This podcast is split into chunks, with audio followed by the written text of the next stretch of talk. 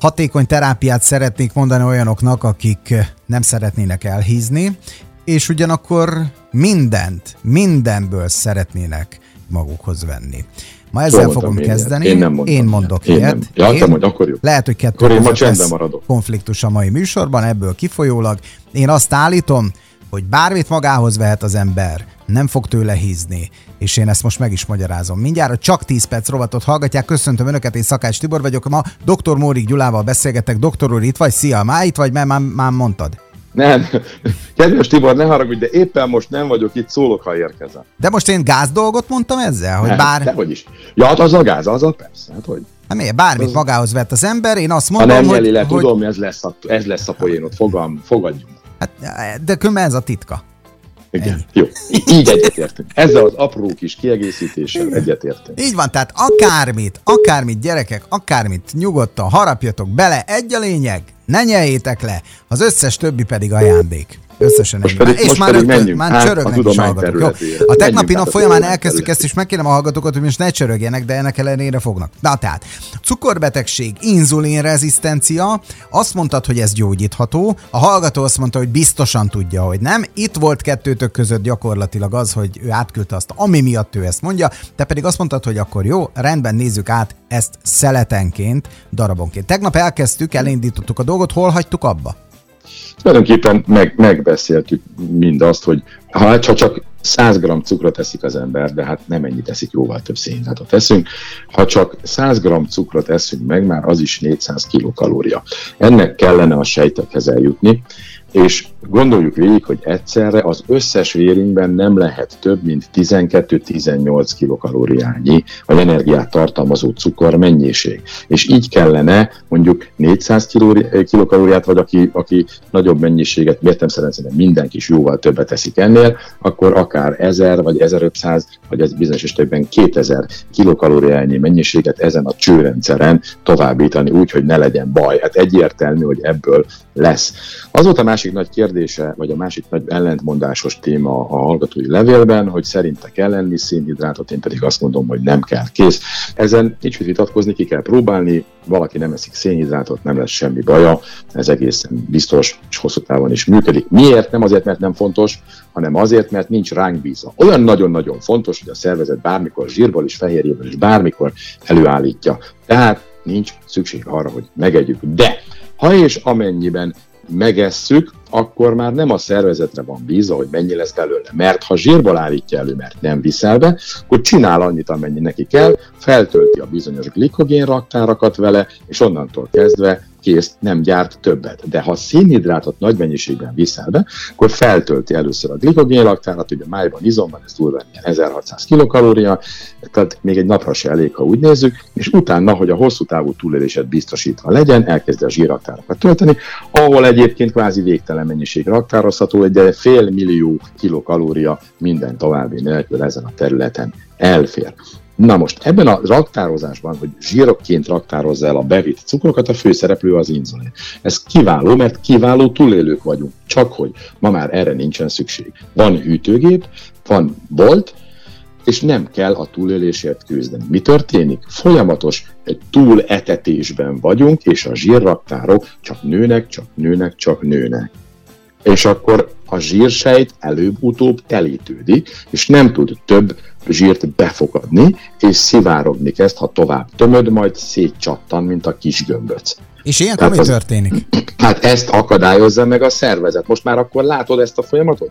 Tehát az inzulin, az még több zsír, még több zsír, tehát sejt túltöltődik, túlcsordulna, túlfolyás lenne, és a túlfolyásos, egyébként van ilyen, tehát van, amikor a zsírsejt szivárog, rengeteg betegség és halálozás lesz belőle, állandó gyulladások és társai. A szervezet pedig okos és védekezik. Tehát az inzulin, ha sok, akkor mi történik? Sok az inzulin, akkor a hatását csökkenti. Tehát az inzulin hatását csökkenti a sejtben, magyarul inzulin már nem lesz annyira hatékony, nem reagál a sejt annyira jól, mert egyébként szétcsattanna, mert az inzulin még tömné bele, még tömné bele a zsírt. És akkor innentől kezdve, hiába van olyan sok inzulin, ha annak a hatását csökkented, kvázi olyan, mintha az inzulin mennyiségét csökkenteni. Tehát nem tudja csökkenteni az inzulin mennyiségét, mert te tömött szénhidráttal, de csökkenti a hatását, és ez a csökkent inzulin hatás nevezük inzulin rezisztenciának.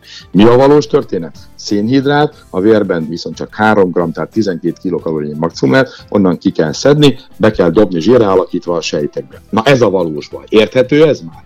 Persze, hogy ez ellen védekezni kell, mert különben szétdurrannak a zsírsejtjeid, és akkor belehalsz. Hm, hát akkor meg is válaszoltad. Így van, a vércukor emelkedik, több, több, több, több inzulin termel a szervezet, hogy túléljen. Tehát az inzulinrezisztencia az a túlélésnek egy záloga. Anélkül jóval hamarabb halnál meg.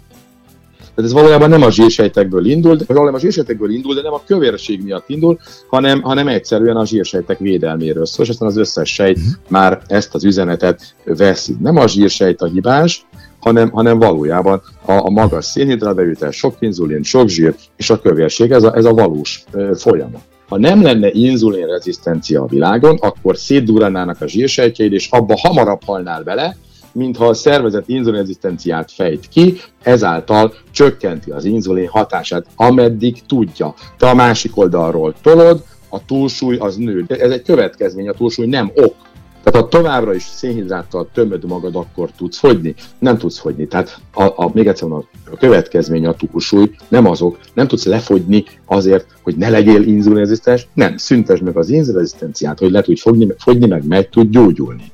Tehát mindenki meggyógyulhat, csak jól kell működtetni a szervezetünket, ami nem más, mint egy túlélő gép. És nem a zsírok okoznak problémát, mindenki a zsírok ellen harcol, a kövérség ellen harcol, Hát egyértelműen bebizonyították a kutatók ezrei, hogy ha több zsírt teszünk, akkor az inzulinszint csökken, ha az inzulinszint csökken, akkor az inzulinrezisztencia szintén csökken, akkor a szív- és érrendszeri betegségek előfordulási kockázata csökken, a gyulladások mennyiség a szervezetben csökken, a stroke csökken, a várható életkor meg, meg növekszik. Uh-huh.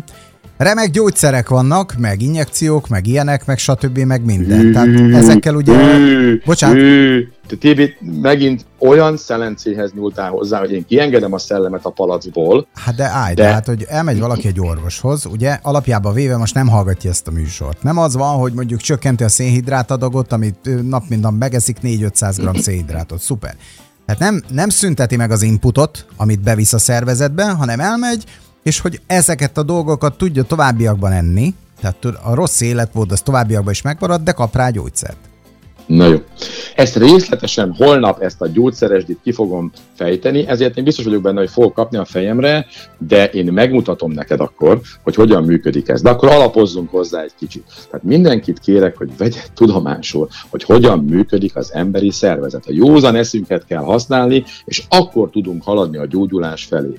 Tehát a, a cukor a fő ellenség, a kristálycukor 50%-ban, glükóz 50%-ban, fruktóz, ugye a, a, a rizs, a kenyér, keményítő, azok 100%-ban glükóz ugye alakulnak, a fruktóz meg pont úgy hat, mint az alkohol. Erről már beszéltünk, és az meg azért baj, mert egy, a májon keresztül toljuk keresztül. De most még akkor egy mondatot már akkor a gyógyszerekről. Azokkal a gyógyszerekkel, amelyekről holnap beszélni fogunk, vagy azokról a metódusokról, egy dolgot például nem tudsz megszüntetni, ez pedig a zsírmány.